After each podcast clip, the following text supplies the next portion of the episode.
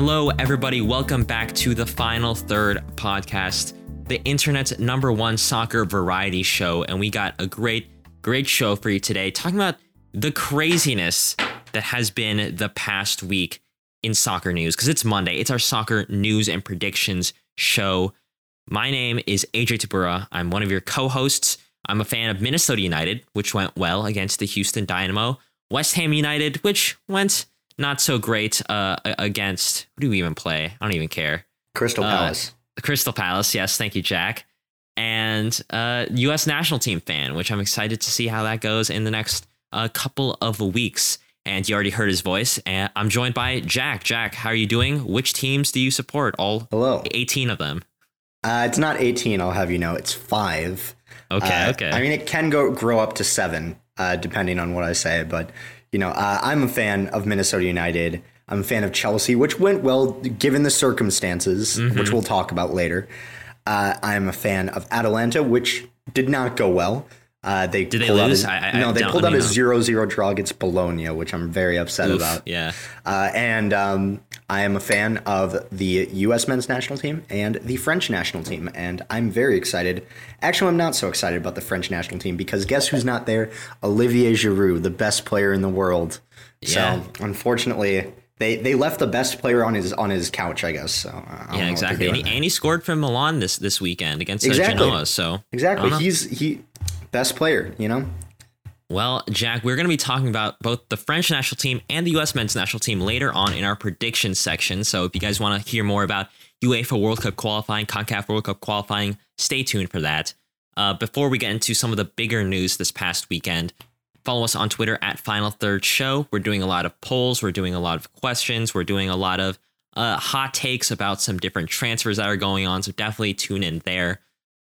Jack, I'm giving you the opportunity to plug something that you've been doing for the past couple of weeks. I understand that you and our friend of the show, Jordan Wiegand, are doing a weekly, I believe, Marvel podcast or for the new series that's out. Why don't you tell us about that? Yeah, well, we've been covering and recapping really Marvel's What If, an animated TV series seeking to understand what if different events in the Marvel Cinematic Universe changed. I've been on for 3 episodes. I'm going to be on for the entire run of the series. If you're interested in checking it out, you can go to at TO Infinity Saga on Twitter or search To Infinity Saga and Beyond, a Marvel Cinematic Universe fan podcast. It would be awesome to see you on there. In this past episode, if we have any Spider-Man fans, we talked about the new Spider-Man trailer. So if you're interested in that, check it out.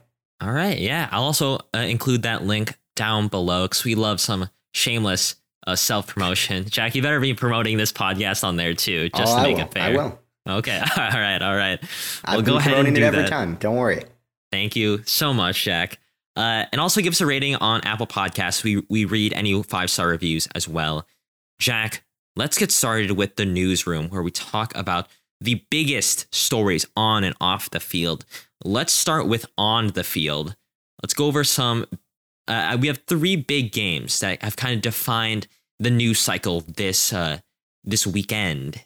Jack, I'm going to let you choose. Do you want to talk about Chelsea or Arsenal first? Chelsea in a heartbeat. Let's save the depressing stuff for a little later.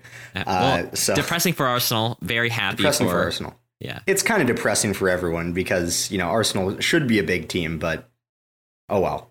Yeah. Well, Jack, since we're talking about Liverpool v Chelsea, which ended up being a 1-1 draw, top of the table clash. You are a Chelsea fan. I'm going to let you take the reins on what happened here, and we could discuss further. Yeah, well, you know, like the new chant says to start it off, Kai Havertz is the best on the earth, you know.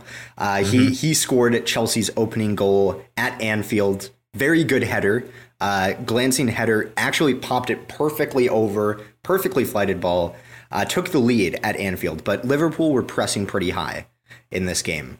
It ended up being a 1-1 draw. So you might be wondering, you know, Chelsea are pretty good at defending 1-0 leads. What could have possibly happened? And if you didn't know what happened, I'm shocked, one. But second, it was a bit of an interesting decision concerning my favorite sarcasm there, by the way, referee in English football, Anthony Taylor. Any Chelsea fans probably know what I mean when I mention him in this. But so in the 42nd minute, or 45 plus 2 second minute, that it was towards the end of the first half. Right. We'll just say that. Liverpool went very close with a header. Joel Matip almost scored. Mendy palmed it away. He went in again. It hit the crossbar. Fell to Mane, who fired in a shot. Mendy was beaten, but it didn't go in. And apparently, it was a handball. That's what the players were calling for. Reece James, the ball hits his knee and pops up onto his arm, and then his arm moves away from the goal, so it does look like it maybe pushes it away a little bit, the ball. But that's what we see happen on there. So VAR advises Anthony Taylor to go take a look at the monitor, of course, right? Right, AJ, that's what you should do, right? In these situations, you should look at the pitch side monitor, take a good look at it, take a nice long look, make sure to get the full context of the situation. Unfortunately, that didn't happen. The opposite happened, in which Anthony Taylor looked at a still frame where it clearly looks like the ball is hitting Reece James's arm, and he sees that and he's like, blows the whistle, does a little VAR symbol, points to the spot for a penalty, and gives Reece James a straight red card for denial of a goal scoring opportunity. Which I don't know. I don't know completely what your opinion is on this, AJ. If you've watched it more, I got some of my opinions ready. Once you are done, go ahead though. I agree it's a penalty. I'm not going to say that it shouldn't be a penalty. Yeah. Sure, that's fine. To be fair, I want all the listeners to know I had to talk Jack down from the ledge and get him to realize that it was a penalty. It's a penalty. Yeah, it is a penalty. That's fair. The red card is a bit harsh though, and I think if Anthony Taylor looked at the full context of the situation, he'd probably. I don't think it would be a clean cut red card. He could still decide it's a red card. I could see an argument for him deciding that. Uh-huh. I personally don't think it is one because it hits the knee and it hits his arm. And it's like you can't really, like, I don't know what else he's supposed to do at that point, really. Like, I mean, penalty is fine. Red card, I think, is a bit harsh because when I think of like getting a red card for a handball denial of the goal on a line, right? I think Luis Suarez, literally palming it like that. Yeah, or exactly. In a really vital game in the 1920 season for Chelsea versus Manchester City, where I think it's Fernandinho. He literally puts his arm out like to the side and then just palms the ball away. Like that. That's what I think for red card. Like that's clearly intentional. Reece James, his handball doesn't seem completely intentional. I've seen a bunch of people say, oh, he's moving his arm to try and clear it afterwards. So that's clear. That's a clear red card. But I'm not so sure because it hits his leg first and it lands on his arm, which is already kind of moving a little bit.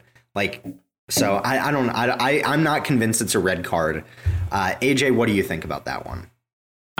Jack can attest this. I have been going back and forth for the past 24 hours. I'm like, maybe it's a red card. No, I definitely think it's not a red card. Never a red. I'm like, actually, it's definitely a red card. Actually, maybe it's not. Maybe it's just a penalty. I've now come to, I think, my succinct conclusion. Okay. I think it is a penalty and a red card. No. And I think the decision that Anthony Taylor made, as much as we both hate him, was correct. Because, and I did some serious research for this. I pulled up the IFAB rules and regulations for the sport of association football. And I looked at it. First of all, for the penalty, you look at the handball rules. And you look at the following handball situations, even if accidental, will be a free kick or penalty. The ball goes into the goal after touching an attacking player's hand or arm. A player gains control, possession of the ball after it has touches their arm or hand and then scores or creates a goal scoring opportunity. And the big one here, the ball touches a player's hand arm, which has made their body unnaturally bigger. I think we can both agree that the motion that Reece James has made makes his body bigger. Like his silhouette has become increased compared to if his arms were just at his side. Right? I guess. And so that is a penalty. And I think if you were going to look at denial of goal scoring opportunity, you I watched the replays. I think the ball has a 90% chance of going into the net if it wasn't for James's arms. Regardless if it bounces off his knee, he's at like such a, he's outstretched enough where moving the inertia of his body would take so much more time than he had to like block the ball with his body. So I think it was going to go in. So I think that is denial of a goal scoring opportunity, like textbook. The angle of approach is low, which means it's moving more horizontally than vertically. And given his outstretched body, he couldn't really react to that.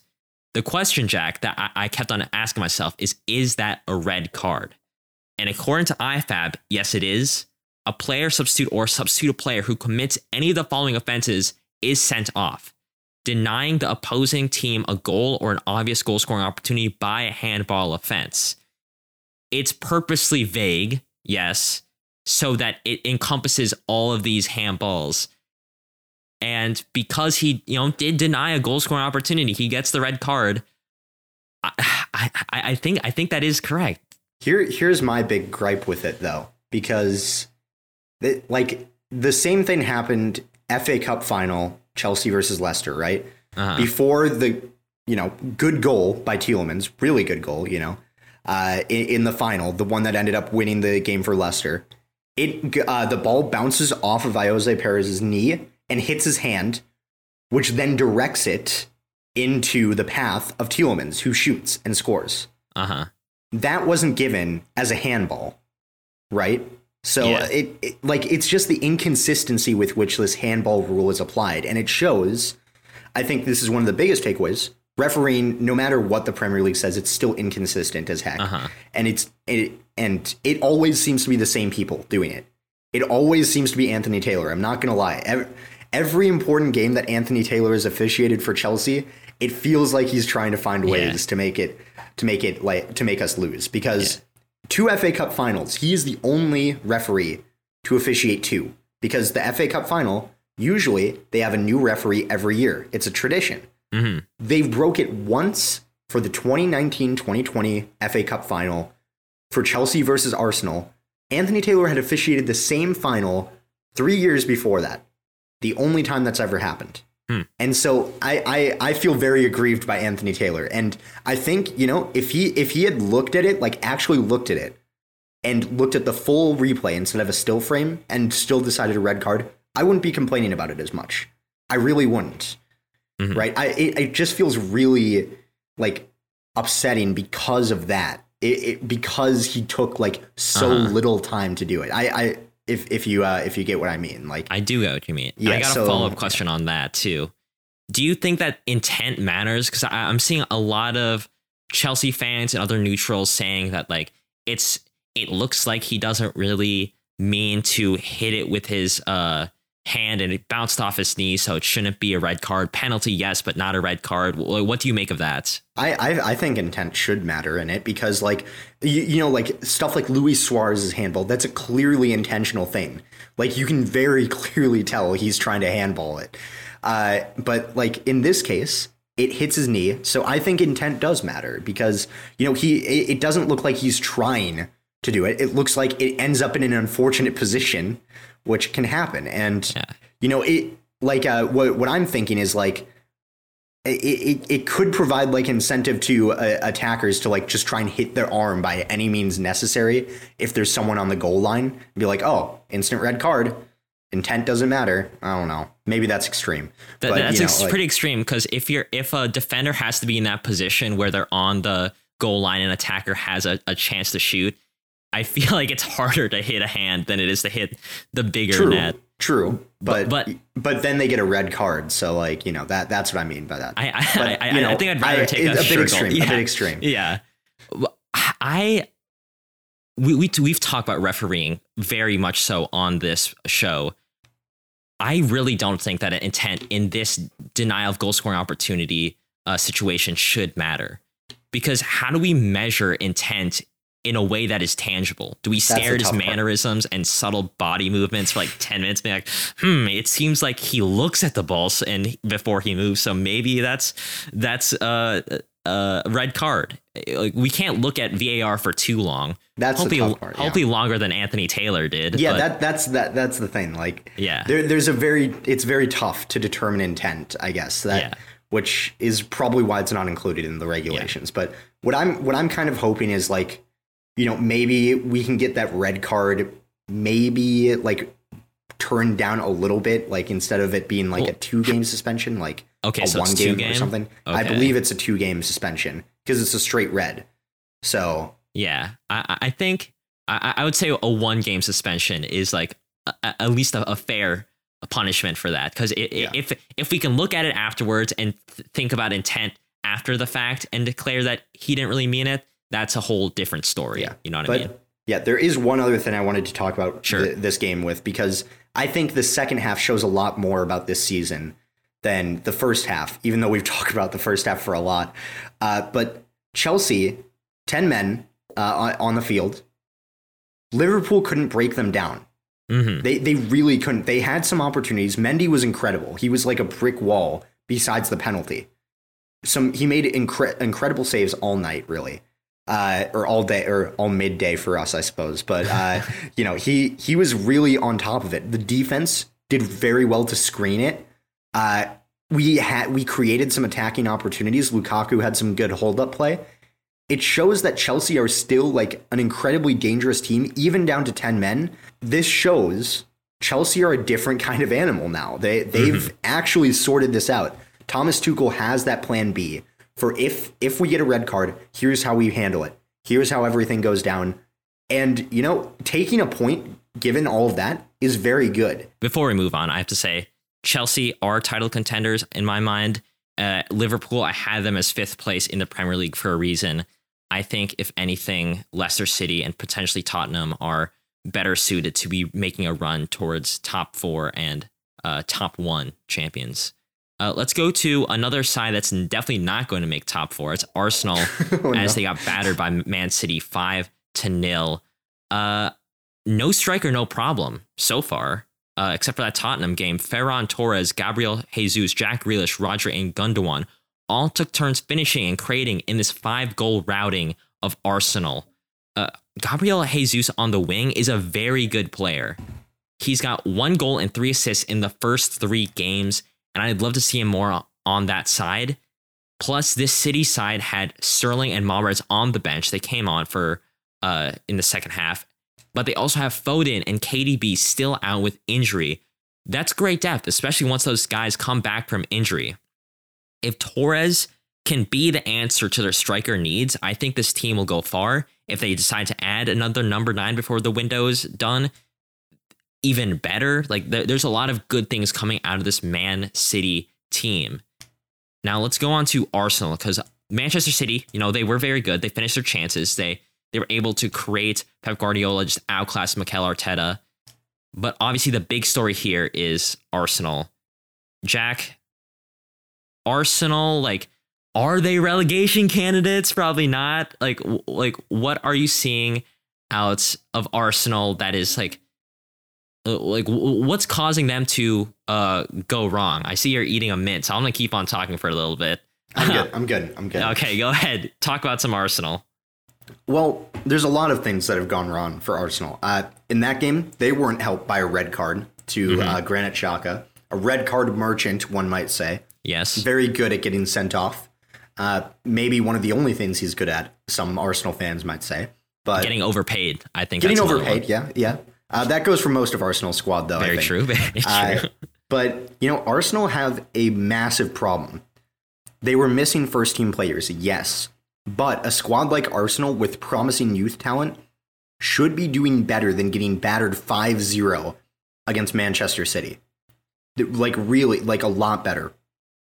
And they should be doing better than getting beaten 2-0 by Brentford, and 2-0 by Chelsea. Like, they are one of 2 sides to not get a goal. And, you know, the thing is, and this is the biggest thing that's wrong with Arsenal, when they go a goal down, there is a mentality shift for the worse. Mm-hmm. I'm not sure if you've noticed this, AJ, if you've watched them that much. Yeah, but when they go down a goal, that mentality to attack just goes away. They look like there is no plan B. They don't look like attacking. They look like defending. So their mentality is don't lose more. And Mikel Arteta, a stat about him, games that they've gone into halftime losing, I believe they've won. It's either 1 or 0. Either way, it's not good. Mm-hmm. They don't win when they start losing. And that's the biggest problem. And when they have a back line composed of the players they do, Pablo Mari, Said Kolasinac, who was terrible for Schalke, who got relegated from the Bundesliga. And I've seen a lot of Arsenal fans be really aggrieved with the decisions of their front office as well, because they sent out a really promising defender, Saliba, on loan. Exactly. Whereas they have like this backline. What makes players want to play for Arsenal then? Like especially Saliba. Why would he want to come back when he sees this backline go out and get battered 5-0 after he was told he wasn't good enough for it? Mm-hmm. Like the entire mentality at the club is missing an elite mentality. It's lacking. Mm-hmm. They don't have a willingness to go out and win games. Arteta has the tactical aptitude of a potato at times, it seems. That's a bit harsh. It is a bit harsh, but it is kind of true because there doesn't look to be a plan B.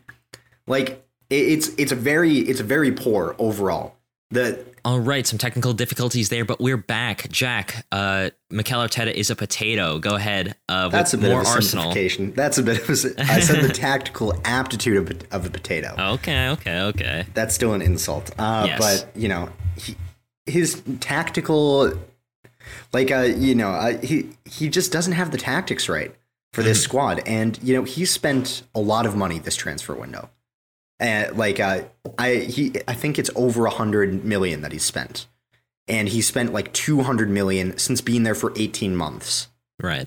And if any manager spends that much money and does this poorly, they should be sacked. And honestly, I think like you give Arteta maybe one more month at best, and see if he is like still in the relegation zone in a month, then you've got to sack him. If he's in you have to. If you go like 2 months without a win or without a point, he has to go. And obviously, if he doesn't beat Norwich, a relegation 6-pointer at this point in the season, if he doesn't beat Norwich, then he needs to go.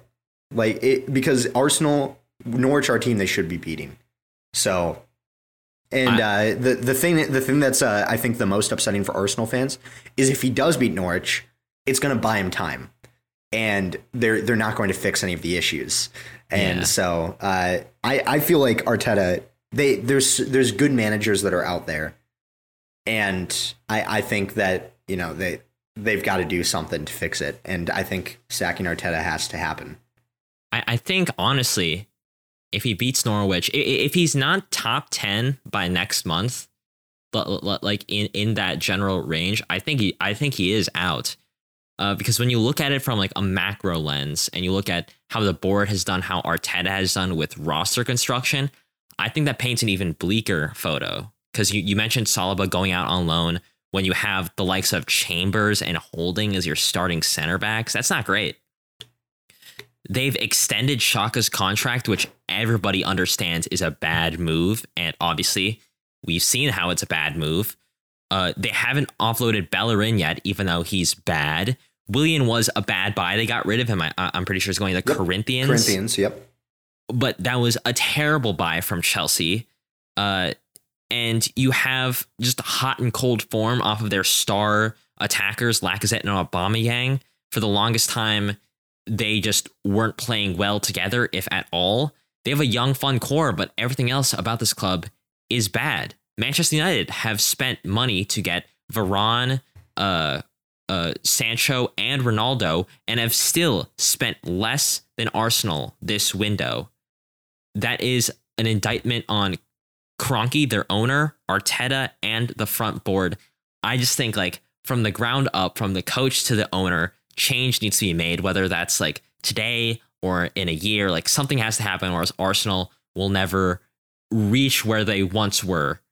And I think we should leave it at that. Let's go to another club who is also not reaching the heights that they once have reached before. And that is Juventus, as they got beaten by a newly promoted side. Jack is very happy because he doesn't like Juventus. I'm pretty neutral on Juventus. I hate Juventus.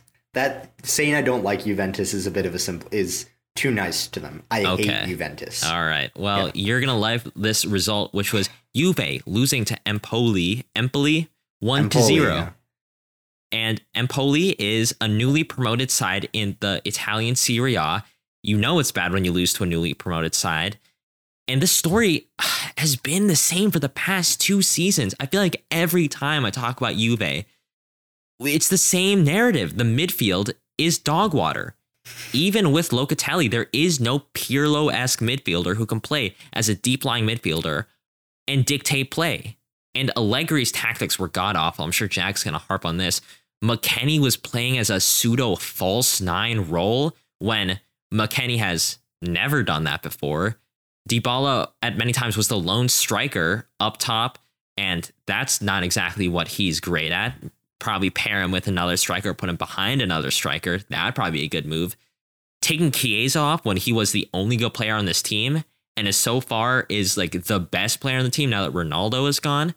Maybe Jack and I were naive to think that Juve were going to win the Serie A. Maybe Jack was just reverse jinxing it. I'm pretty sure. Did you not say Juve was going to be the title winners? Because I'm gonna quick check. I'm gonna quick check my notes from that while you keep talking about Juventus a little bit. I hope Locatelli could help progress the ball and win the midfielder for Juve. But if he's not the answer, and something tells me he's not going to be the structural change they need, it's Inter versus Atalanta for the title. Chiellini said it best when he was talking to Allegri on the sidelines when he said, "Non I squadra," which is probably butchered that pronunciation, but translate to English, that is, this is not a team. I think it was Sarri who said that this team is uncoachable.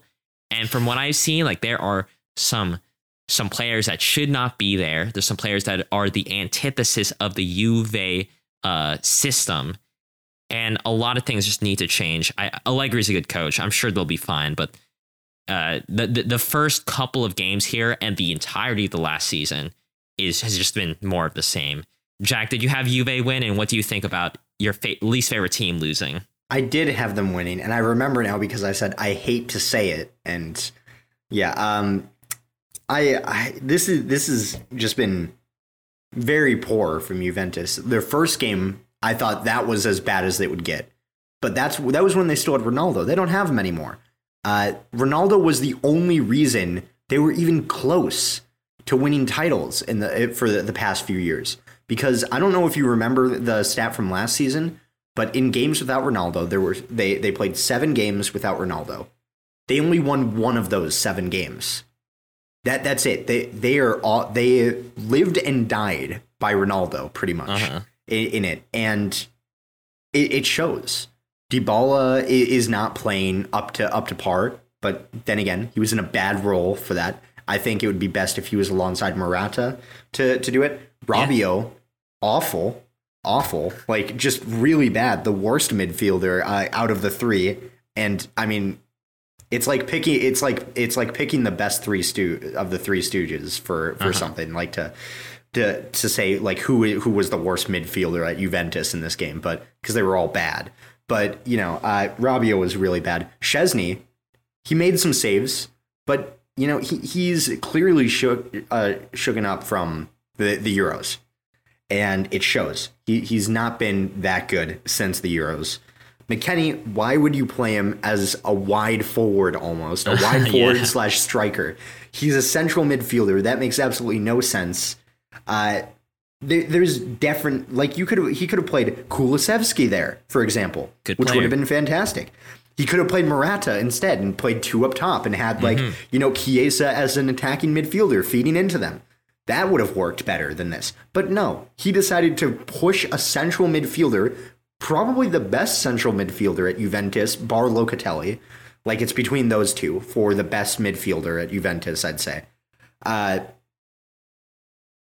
no, he just tried to shoehorn players in where they didn't fit. And this, like you said, what Chiellini said, non è squadra. No, it's not. It's not a team. Yep. It's not a team. It's just awful. It really is. I love to see it personally. I would love to see Juventus just crumble. I would love to see them finish outside of the top four and have to play in the Europa League.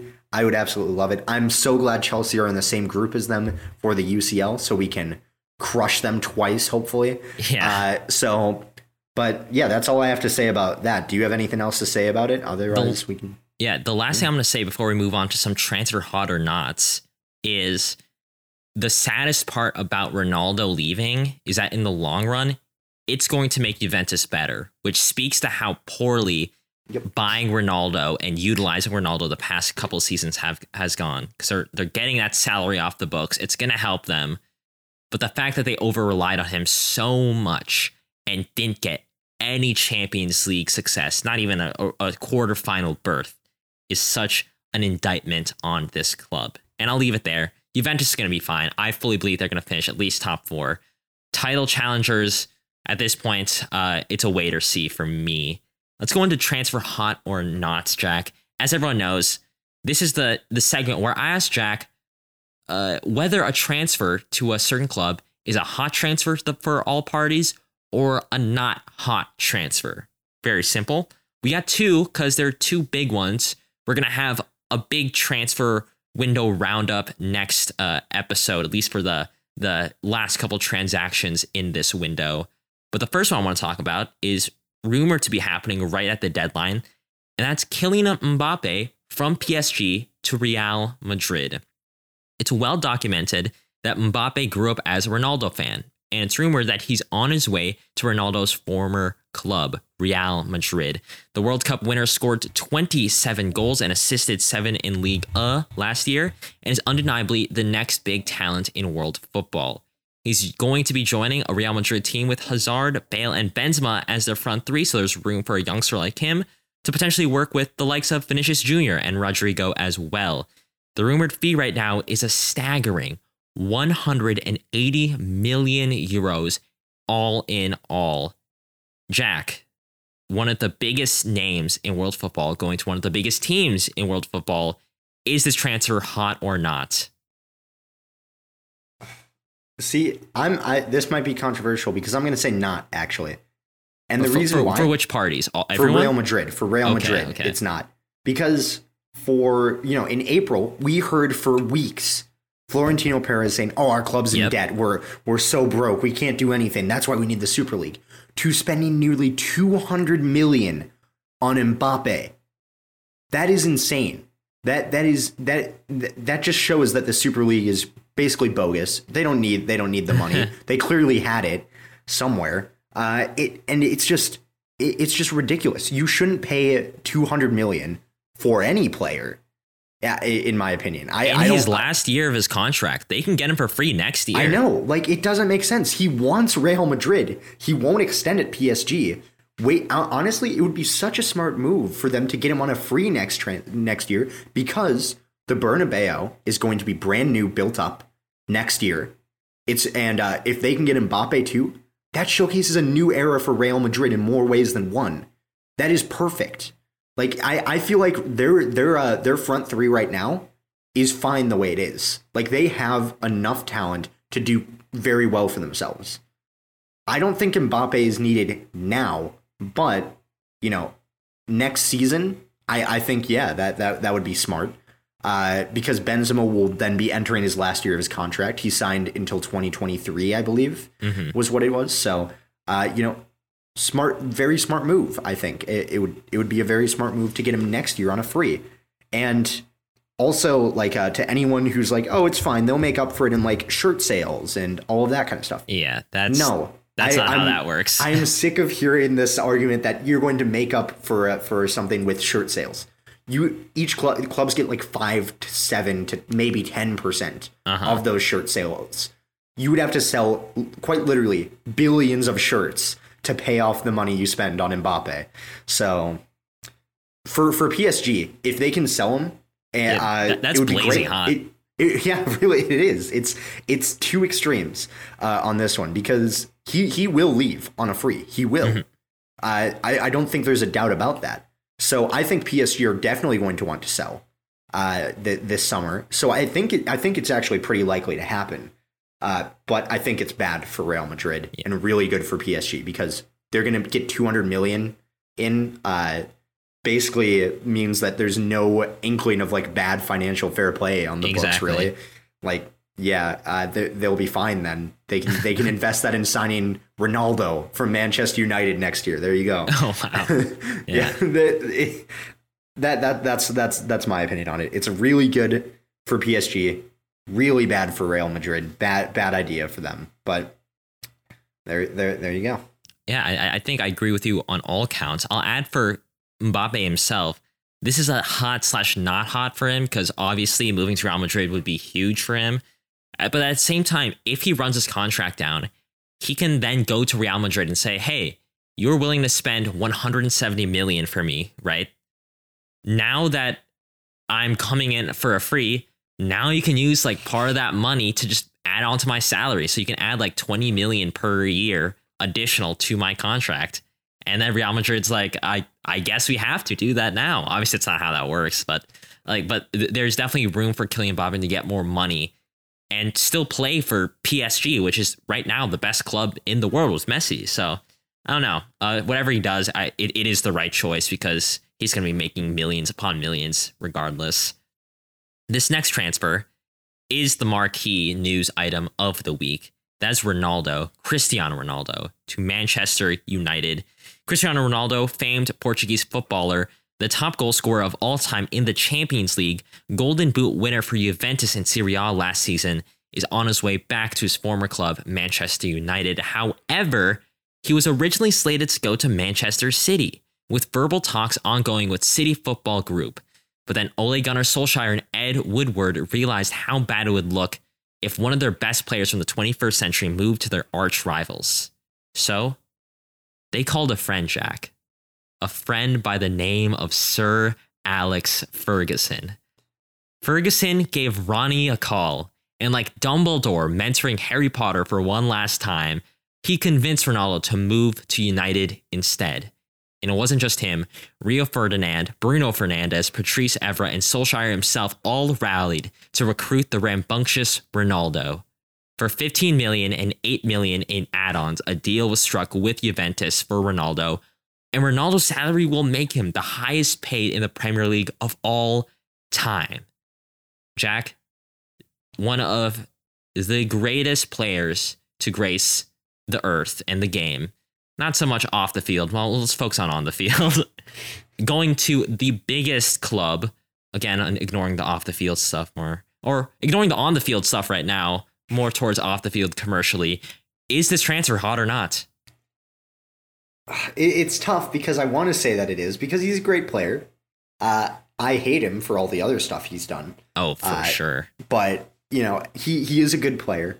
But part of me wonders if it'll be sort of like what happened when he went to Juventus, where he almost holds the team back. Because I honestly think, like, as much as he helped Juventus, he held them back a lot, too. Mm-hmm. Because they ended up basically, it's the same thing as like when you get a really good player, you end up basically relying on them too much and living or dying by their individual performance in that game. I worry that Manchester United will do the same in this case, but ultimately it's such a low fee for him, and for a 2-year contract, I think it's probably hot for United, because it kind of gets the fans off of the backs of the Woodwards for a little bit, because they're like, oh, you got Ronaldo back. Yeah, that's a good thing, which could honestly be bad for United as a whole in the long run. But like, you know, and it's great for Juventus because they can start their rebuild. I just worry that, you know, having an overpaid 36, almost 37 year old on your wage book at Manchester United, who demands the ball pretty much all the time, if he might hold them back a little bit, which I think is a fair question to ask, if he'll like actually add to it rather than kind of make them a little bit weaker. Because like I've said several times with United transfers, they still haven't bought a center mid that can actually defend and play in the hole. So behind, in between like the center backs, you know, so I just don't know if this is the right player that they need to fix the problems that they have, because goal scoring wasn't their issue. They scored 5 against Leeds. Like, goal scoring is fine. The issue is further down the pitch. So Is it good? Yes, it is. But I also think there's several problems with it, too. Yes. Obviously, not a silver bullet moment for Manchester United, because I think it's going to take a little bit of Bruno Fernandes's output. I think it's going to be a little push and pull between all the attackers. But I think it's also hot for Juventus, just because obviously they get that salary off the books.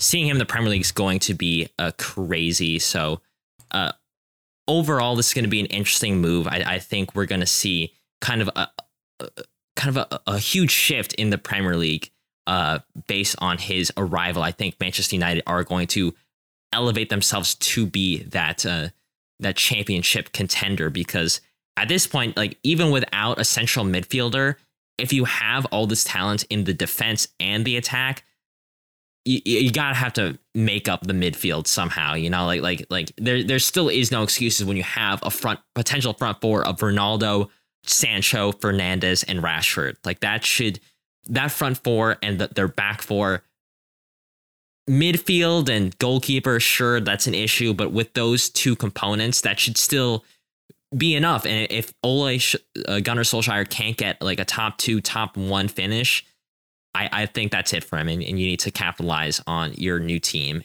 with a better manager. Jack, let's go on to the Champions League. We're going to keep this short because we're going to do a larger preview in the future, going like group by group. But just in general, like, which of these Champions League's groups are you looking out for? Like, which ones are really interesting you from the draw? Well, H obviously is interesting to me, but that's just because Chelsea's in it. Like I said, I want them to smash up Juventus because I hate Juventus. Enough said. I think I also want to add, if Chelsea don't finish top in this group, that's basically a failure. I think. I honestly think it might be, because this is a very winnable group. But the actual interesting groups, one of them actually is Group D for me. And the reason why is because it's almost identical to another group from the group last year. Inter Milan, Real Madrid, and Shakhtar Donetsk are all in the same group again. The only one that isn't there is Mönchengladbach. It's Sheriff now, which is not as exciting. Okay. Yeah, but yeah. Real Madrid were really poor in the group stage, you might remember, last season. And there were a lot of jokes that, oh, they're going to go to the Europa League instead. They're not going to make it through. But they ended up making it through to the semifinals as well. But yeah, that is very interesting to me, I think. But the big ones are A and B. Like, I think that's what everyone's looking out for. A lot of media were classifying Group A as like the big powerhouse games. I think B is the big one.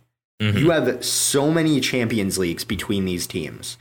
I think you have 14 between these 4 teams, which is huge. Like, I mean, it might not be as much as Group D, for example, but that's mostly because of Madrid, yeah. But you have 7 from AC Milan. You have 6 from Liverpool. You have 1 from Porto. You've got a ton of final appearances from Atletico Madrid. Like, these are powerhouse teams, and a lot of them are teams that really overperformed in the past few years. Mm-hmm. So I am really looking forward to some of these clashes in here. I'm really looking forward to Milan versus Liverpool, the 2006 UCL final, which I know a lot of Liverpool fans are going to be looking forward to based off of how iconic that is. But yeah, I am really looking forward to Group B. I think out of all of the groups, on because they're split up on 2 different days, right? Yeah. So A through D play on one day and E through H play on the other day, or something like that. But the one I'm going to be watching every single week, except for when City and PSG play each other, is going to be Group B, because none of these matches I feel like are going to disappoint. That's the feeling I'm getting from these. You just have heavy hitter after heavy hitter, and that is what the Champions League should be about. And so I'm very excited for that. Yeah, I will also add on Group A. You mentioned it, but it's Man City, PSG, RB Leipzig, and Club Brugge. No Messi versus Ronaldo, because Ronaldo's not going to Man City, but it's still going to be interesting. It is another group of death along with Group B. I thought Group E, Group B is not interesting to me, but it's Bayern versus Barcelona for the millionth time in a row. So that's something, I guess. You see it, you know? Yeah. Don't even bring that up to me. Group F, Villarreal versus Manchester United, the Europa final rematch. Atalanta being there is also pretty interesting. I think that's going to be a semi-interesting group, to be honest. But I think Group G is a sleeper hit. I've tweeted about this. This is a glorified Europa League group. Like, if I'm being honest, it's a group of life. If I'm being quite frank, because it's Lille versus Sevilla versus Salzburg versus Wolfsburg. All these teams in their own right are very good. You have Lille, who is champions of France, Salzburg, champions of Austria, Wolfsburg, who are currently leading the Bundesliga, playing very well, and Sevilla, which are Sevilla and very, very good in their own right, probably best of the rest in terms of La Liga. So they all have their own stake to claim, their own stake to go on to the round of 16 in this competition. So if you told me that this group can finish in a million different permutations, I'd be like, yeah, that's probably fair, because I wouldn't be surprised to see Wolfsburg on top, Sevilla on top, Salzburg in second, Lille in second or first. Like, that's just how open this group is. We're going to do a much larger preview of the Champions League groups, go group by group, talk about the biggest players to look out for, which specific games can be group defining, and who we think is going to move on to the round of 16. That's going to come in the next couple of weeks as the actual group stage approaches. But Jack, let's go over some quick news that we don't want to do a full story on. I'll start off with this first story. I just want to give a quick warning that this is, for 30 seconds here, going to talk a little bit about sexual assault, because it is an important story to at least talk about and get out there. Just so everyone knows. And yes, I'll start talking about that now. That is Benjamin Mendy, who has been charged. Benjamin Mendy being a Manchester City player, former, probably in the future. He's been charged with 4 counts of rape and 1 count of sexual assault, and will be held in prison without bail until his court appearance on the 10th of September. The attacks that took place was between a window of October 2020 to August 2021. Obviously, that is pretty disgusting to see. Not just like one, but to see 4 counts of rape is just absolutely reprehensible.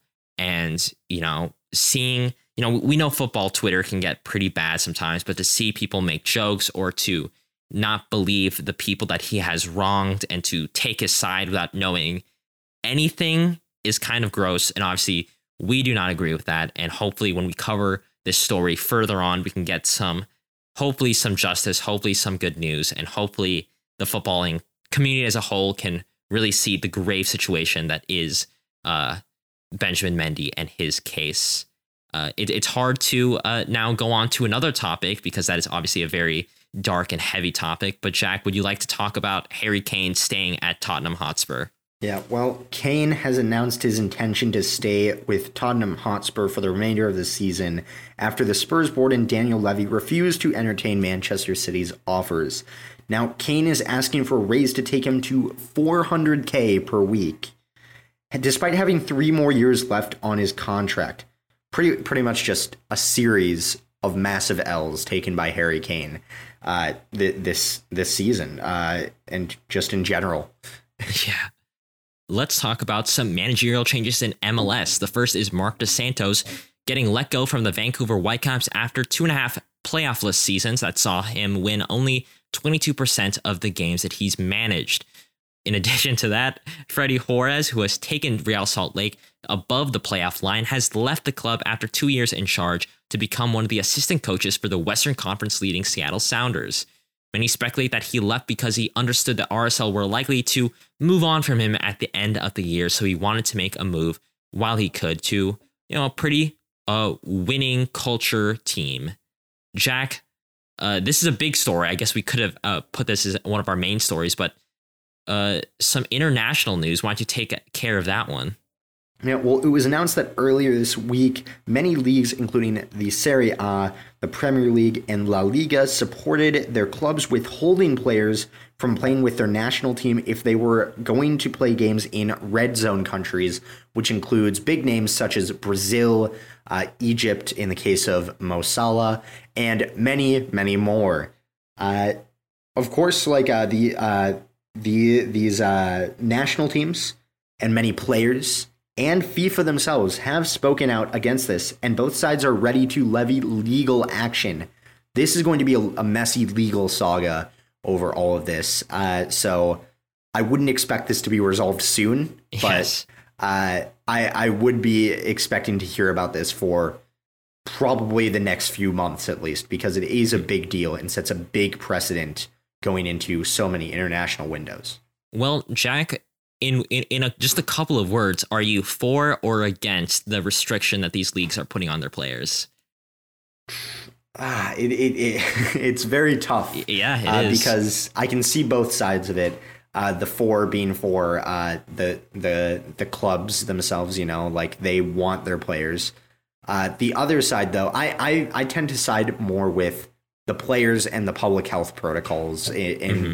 saying that, you know, they should be allowed to play for their clubs. They have contracts with their national teams, and those national teams are relying on a lot of these players to do this kind of stuff. And it's letting them down. They deserve as much of a chance to represent their national teams as their club teams. And, you know, I think that they should be able to represent them. Yeah. So part of me thinks about this very cynically and makes me think that these clubs are withholding these players just so they can avoid any quarantining. Even if they don't get COVID-19, yep. they'll probably have to quarantine. And so they want to, you know, protect their product. And like that's exactly why. That's yeah. exactly why they're withholding them. And even more conspiracy theory of me, part of me thinks that like England, France, Spain, all these countries are doing it.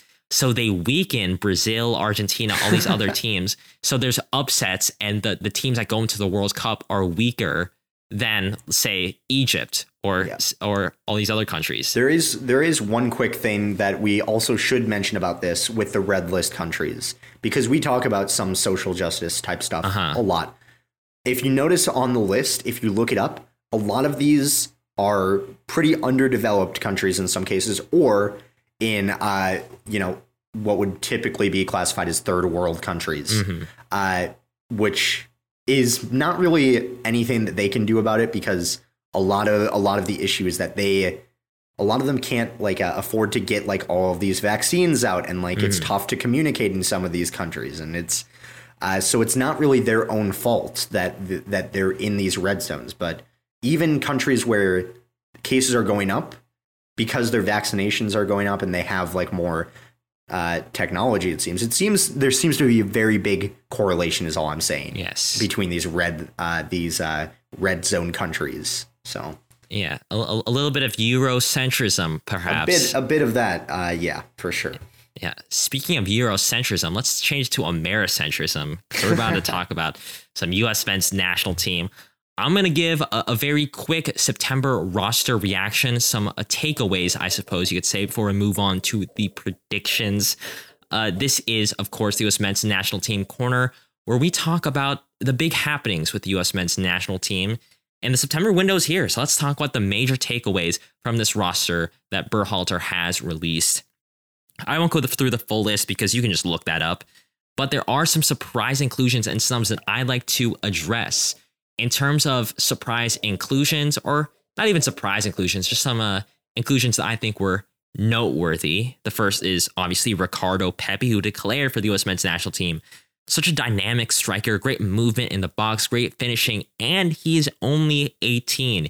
He was eligible for L3 too, but he cited like, you know, he feels so welcome in the system, in MLS, in America, and so he wants to celebrate his Americanness by, you know, helping us get to the World Cup.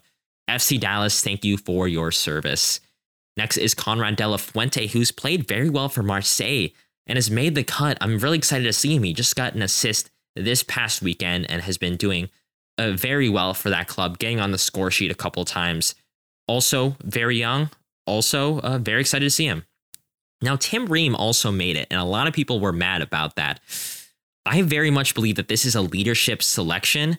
Jack and I, in our roster predictions, said that he's going to make a great head coach. He talks to Berhalter all the time about tactics. He's the captain of Fulham. He is a very much leadership presence, whatever team he's on. He's very good as an off the field leader. And when you only have one player, and this is crazy, I had to look this up, only one player over the age of 28 on your roster, you kind of need to have that veteran presence. And he's a Fulham captain for a reason. So is he going to start? Hopefully not. But I am not mad that he took one of the roster spots. I wasn't expecting to see Yedlin, Roldan, or Bello either, but the first two give CONCACAF and national team experience. And the second one is a young guy who has done good at left back for Atlanta and the U.S. In terms of exclusions now, we can look towards right back Julian Araujo, who has turned down a call-up to further deliberate between declaring for Elche and the U.S. men's national team. He plays for LA Galaxy. And there's some other guys who are like Reggie Cannon, Gianluca Busio, Odusoyi, Sam Vines, Matt Miazga, and Matthew Hoppe. We're all either settling into or potentially moving to a new club. So they likely were left at home to focus on that resettling. You know, and that's a pretty fair move. Now, Yunus Musa, Giassi Zardes, Daryl Dike, Paul Arriola are all injured, but will likely feature in future camps. I would be very surprised if all four of these guys went through World Cup qualifying not being on a camp. Then we have Gio Chiellini, Chris Richards, who is a big one, Shaq Moore, Brian Reynolds. All of them have not gotten enough regular playing time, especially coming back from whether it's the Nations League or Gold Cup, wherever they came from. Chris Richards, I think, is the big one that people point out to as a huge snub. But when you have played 45 minutes this entire summer and you are on the bench for Bayern Munich, you come back from injury. I don't think Berhalter is being cynical here. I just think he wants to see Richards get some more playing time because you can't really have room for, you know, experimenting with center backs in the World Cup qualifying cycle. So hopefully get some more minutes. Then we have some just youngsters who still need time to develop. Justin Shea, Kevin Paredes, Caden Clark, Cade Cowell, Uli Yanez. Still young and raw, probably get featured in the future. And then we get to the names that were healthy scratches that could have been included because they're getting playing time, they're getting runouts, they're doing good. I'm looking at Eric Williamson, Julian Green, and Luca Della Torre as the three big names that probably could have made this list. All players I would have loved to see in the midfield. And I think this tells us that Berhalter doesn't really believe in Green and Luca Della Torre and prefer guys who have been more involved in the team than them. That can change, however, because if we go to the other takeaways I have, Tim Weah is injured. He has got an injury that will take him out for 2 to 4 weeks. So this means that someone can step up. And I tweeted that Matthew Hoppe could be that guy, but then I saw tweets that are saying like, yeah, he hasn't been playing that much. He's not getting a lot of playing time. So maybe, just maybe, Julian Green, who has played in the wing, Luca Della Torre, who has played in the wing before, can step in. And I think that would be a really good move for Berhalter and for those two guys to prove that they can be in this national team picture.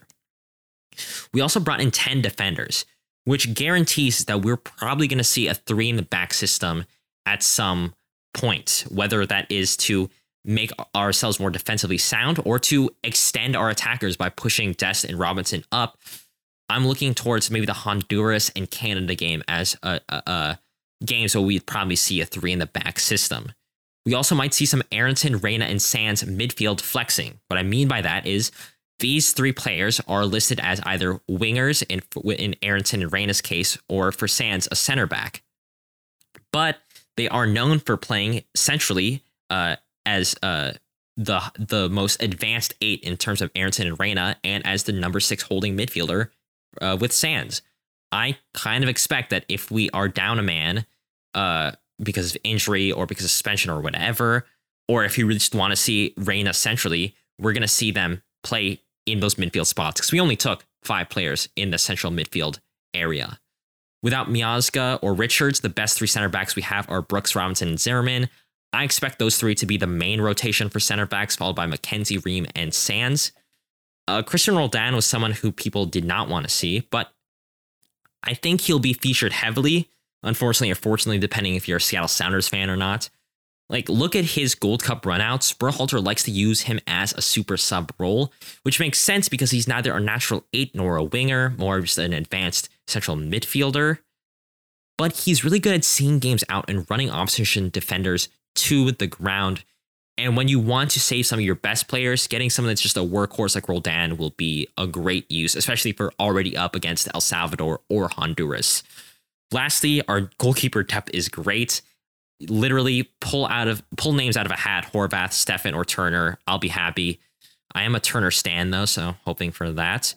So is our attacking depth, right? If Christian Pulisic cannot continue because he has COVID-19 still, well, you have Timothy Weah, who's injured, so you have the likes of Reyna, Aronson, Conrad, Siabachu, Pepe, if you want to call in Julian Green or LDLT. Like, all these players are good. That's really good. This is a really good roster. I'm really excited. Those are my major takeaways.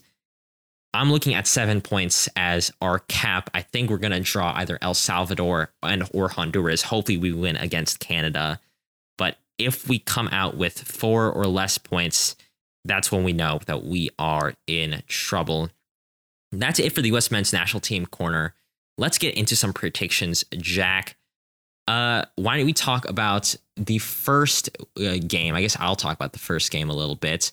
But why don't you tell us about the scoring system that's in place here?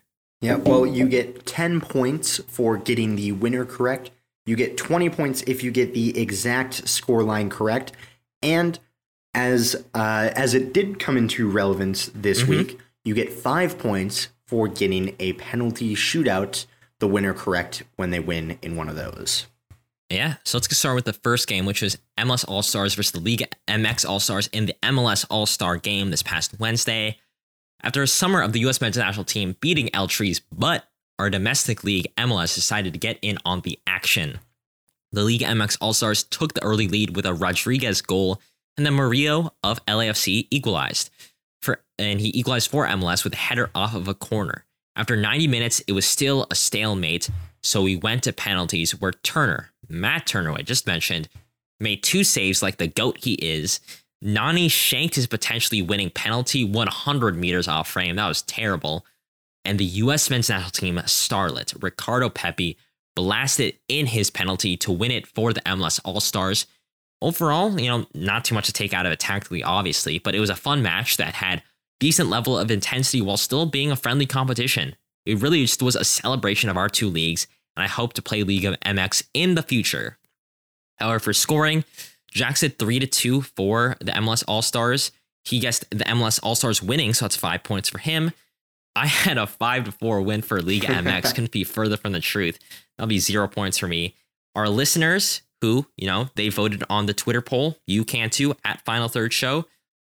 They voted for MLS winning, and since it did go to penalties, they do get 5 points as well.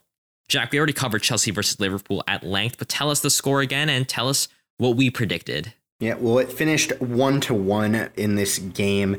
I guessed 1-0. If it wasn't for the red card, maybe that could have happened. Maybe Chelsea could have won, but alas, that's not how it works. AJ guessed a draw, 2-2 though, so he gets 10 points, and our listeners picked Liverpool. They probably should have won in this case, but no, they were not able to break down the resilient 10 men of Chelsea, and they'll get 0 points for this. But AJ, why don't you take it on to El Tráfico? El Tráfico, LAFC versus LA Galaxy in MLS. Even without Vela and Chicharito, the excitement was brought. Dejan Jovalic took advantage of an LAFC defensive error and chipped their goalkeeper Thomas Romero, and then Christian Orango equalized for LAFC with a penalty right before half. In the 58th minute, Brian Rodriguez dribbled through the entire Galaxy backline. A great, great goal to slot in the go-ahead goal for LAFC. Go check that out if you have the chance. Jovalic got his brace in the 63rd minute. Brian Rodriguez got his in the 66th. And in the 86th minute, something magical happened. It was Alvarez to Araujo, who passed it back to the edge of the box, where Kevin Cabral sniped it in to level LA Galaxy 3-3 and conclude this 3-3 thriller. Jack got the draw right. He got 2-2, so just a couple goals off. He got 10 points for that. I said 3-2 for LA Galaxy. I was sort of right, sort of wrong. I get 0 points. Our listeners were on that Galaxy bandwagon. They said they would win. They also get 0-0 points. Jack, Wolfsburg versus RB Leipzig, a top-of-the-table clash in Bundesliga. Who took that and who got points out of this? Yeah, well, it wasn't the most exciting of games, but yes, it is a solid result for Wolfsburg. A goal in the 58th minute from their left back. Not even going to try and pronounce the name. I think it's Caracillon. If I had to guess, it looks French. That's what I'm going to go with. He scored in the 58th minute. Brings Wolfsburg their third win in three to go top of the table by 2 points. Great for U.S. men's national team star John Anthony Brooks. I'm not sure. What do you call him, a star? I'm going to call him a star because he is a star. Oh, yeah. He's like the second most important person on this team. Yeah. Yeah. So there you go. But unfortunately, it's not as good for Tyler Adams in this case, who is on the losing side this time around. But I saw the light. I knew Wolfsburg. I believed in John Anthony Brooks. I thought that I didn't believe in him to keep a clean sheet, which backfired on me. I guess 2-1. I'll take the 10 points, though. AJ guessed 1-1. Close. It could have been, but not quite. And he'll get 0 for that. And our listeners guessed RB Leipzig, who did not win this one. So they'll get 0 points from this one. The most exciting part of this match was John Anthony Brooks kind of shoulder checking Andre Silva. He fell down, and John Anthony Brooks kind of made like a sleeping motion like to really like rub it in his face that he was diving. So that was really fun for everyone, but especially U.S. men's national team fans who are excited to take on CONCACAF with that mentality. The last game we're covering, however, is Seattle Sounders versus Portland Timbers, which, as far as I know, has not happened yet at the time of recording. So this is when future AJ is going to come in and say the score of that game and who won this week right now. All right, this is future AJ at 1:30 a.m., telling you that Portland Timbers won this game, won the Cascadia Cup. It was a pretty good game for Portland. I think they overachieved given how inconsistent they have been this season, and Seattle, to their discredit, underachieved. We got goals from Sebastian Blanco and the last-minute goal from Felipe Mora, but the big takeaway this game is the fact that Eric Williamson went down with an ACL injury. He tore his ACL, so prayers up for him. Hope for a speedy recovery. He's probably going to be out for this season, if not more. So hopefully he can recover quickly. And Jack predicted 3-1 for Seattle. I said 2-1. Listeners voted for Seattle. And so that means that we all get 0 points. And the point total that I'm about to mention is correct. Jack won with 25 points and has a total of 55. Good job, Jack. And yeah, thanks. And we're back.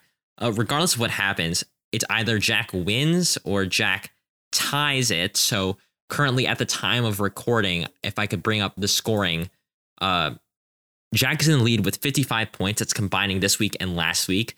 I'm in second place with 35 points. And our listeners, guys, step it up. 25 points. And that can change with, obviously, the Portland and Seattle game. But that's how it is right now.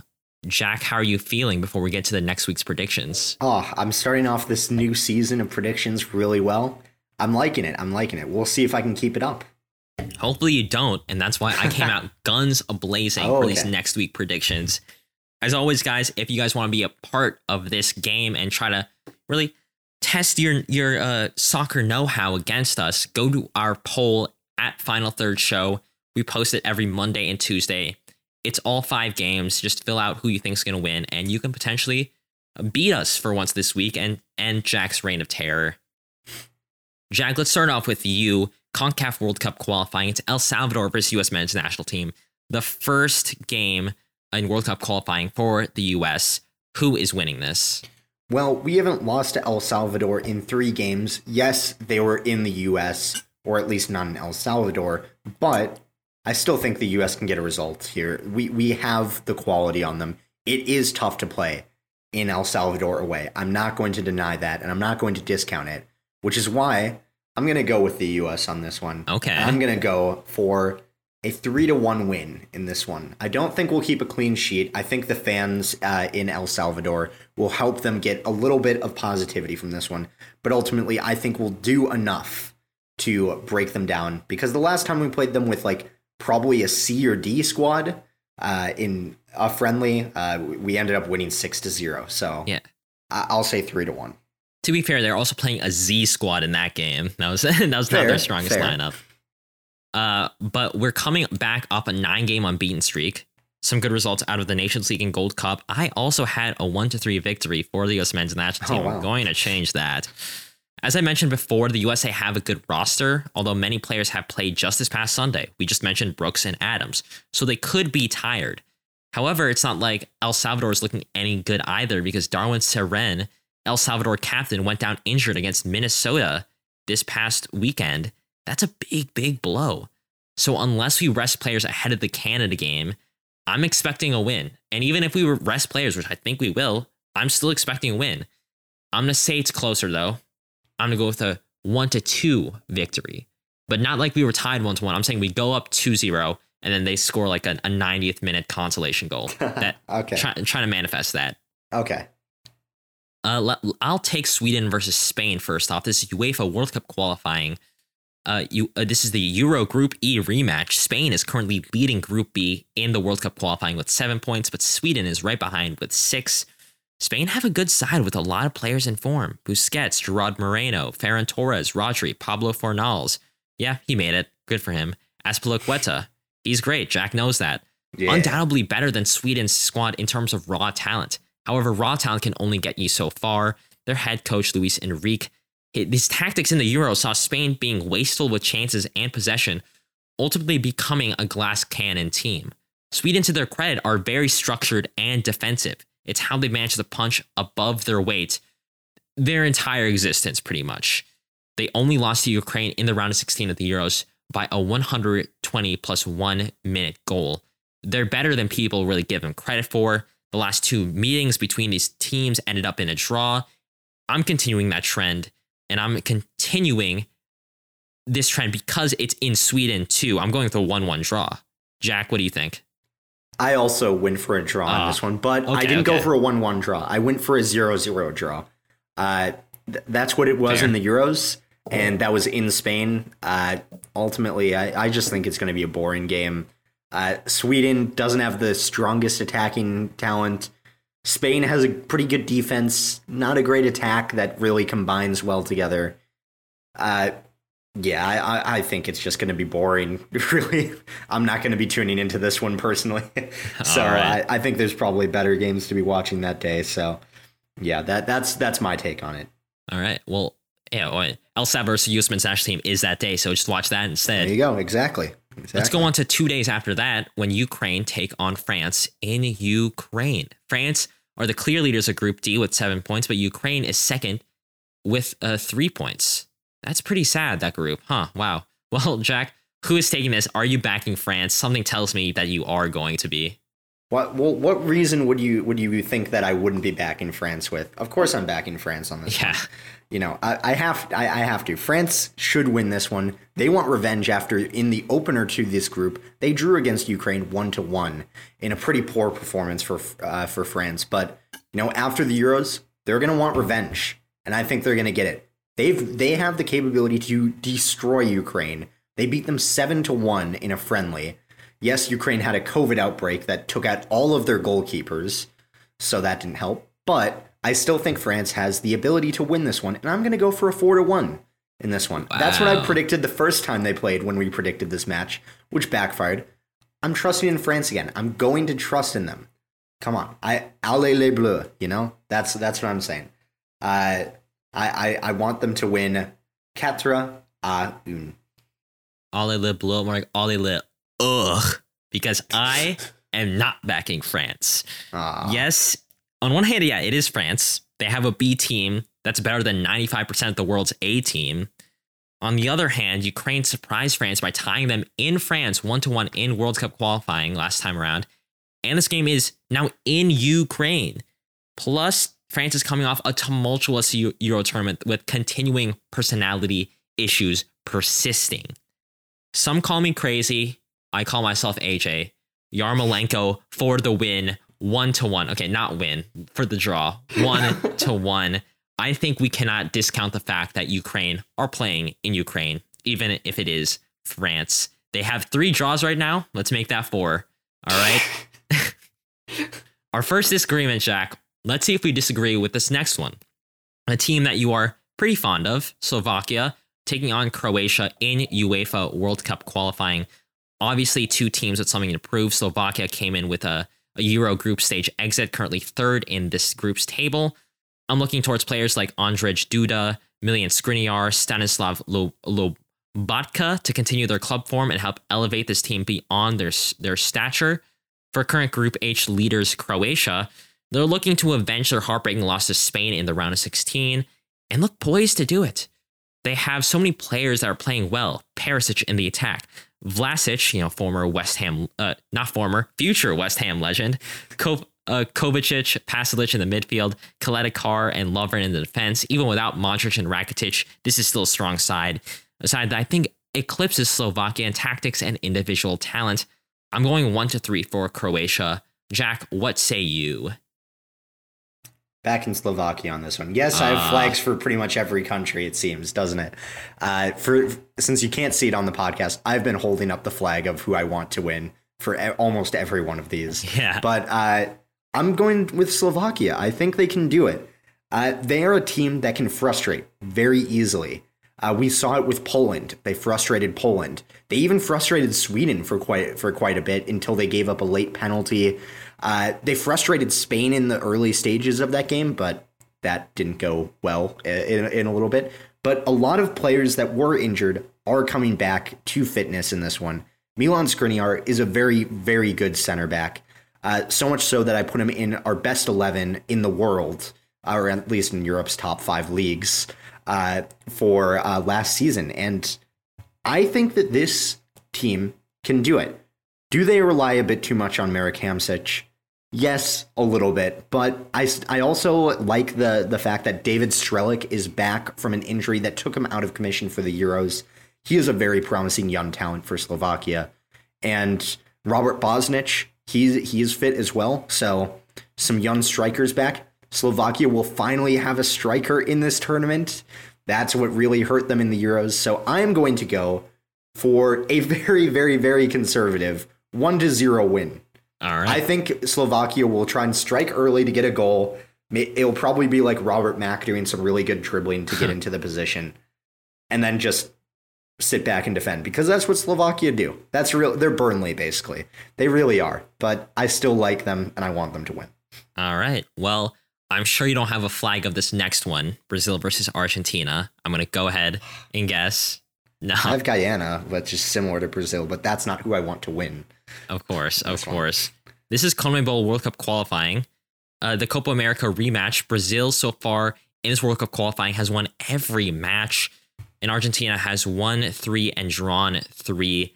Jack, who is taking this classic South American matchup? Yeah, well, it's a little bit tough on this one.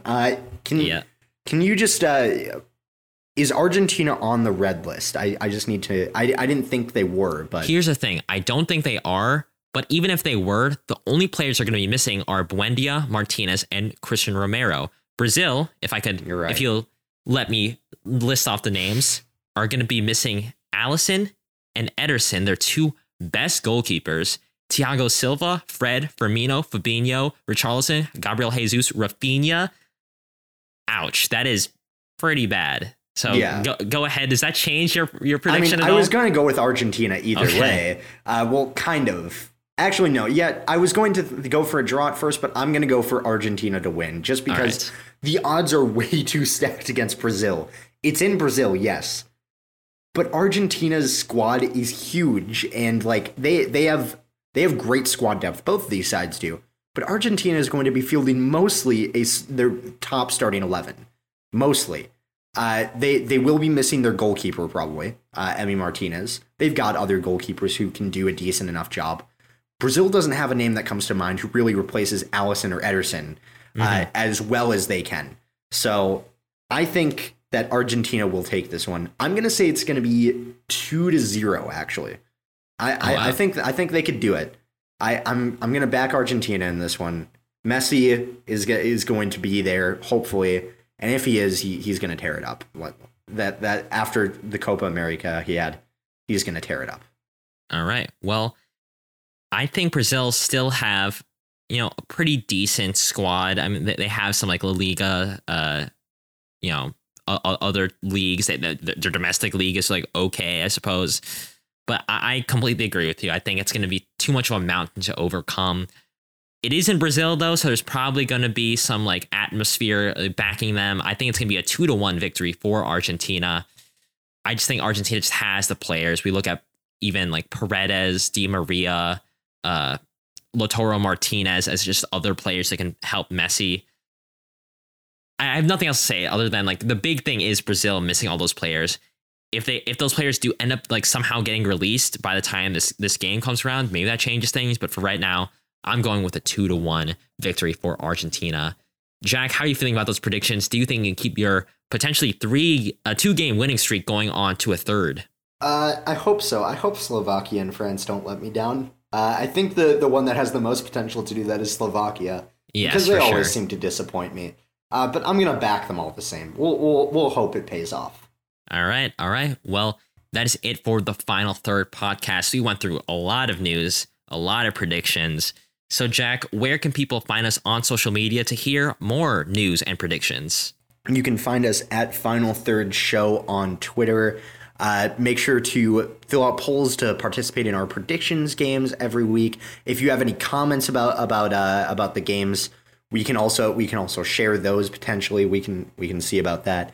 But if you want hot takes, cold takes, medium takes, rare takes, I guess. Now I'm just listing steak temperatures, not take temperatures. But just follow us on there, and it will be a fun time. You can see.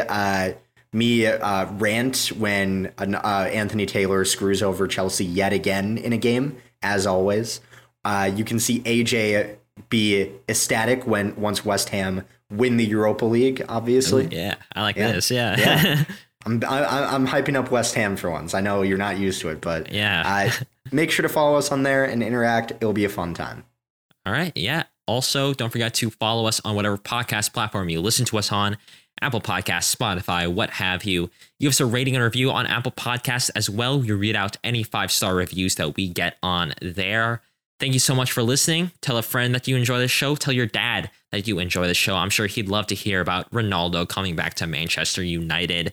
We're going to see you guys this Thursday for an NWSL-themed deep dive episode. And we'll see you guys same time, same place for next week's news and predictions show. See ya. Bye for now.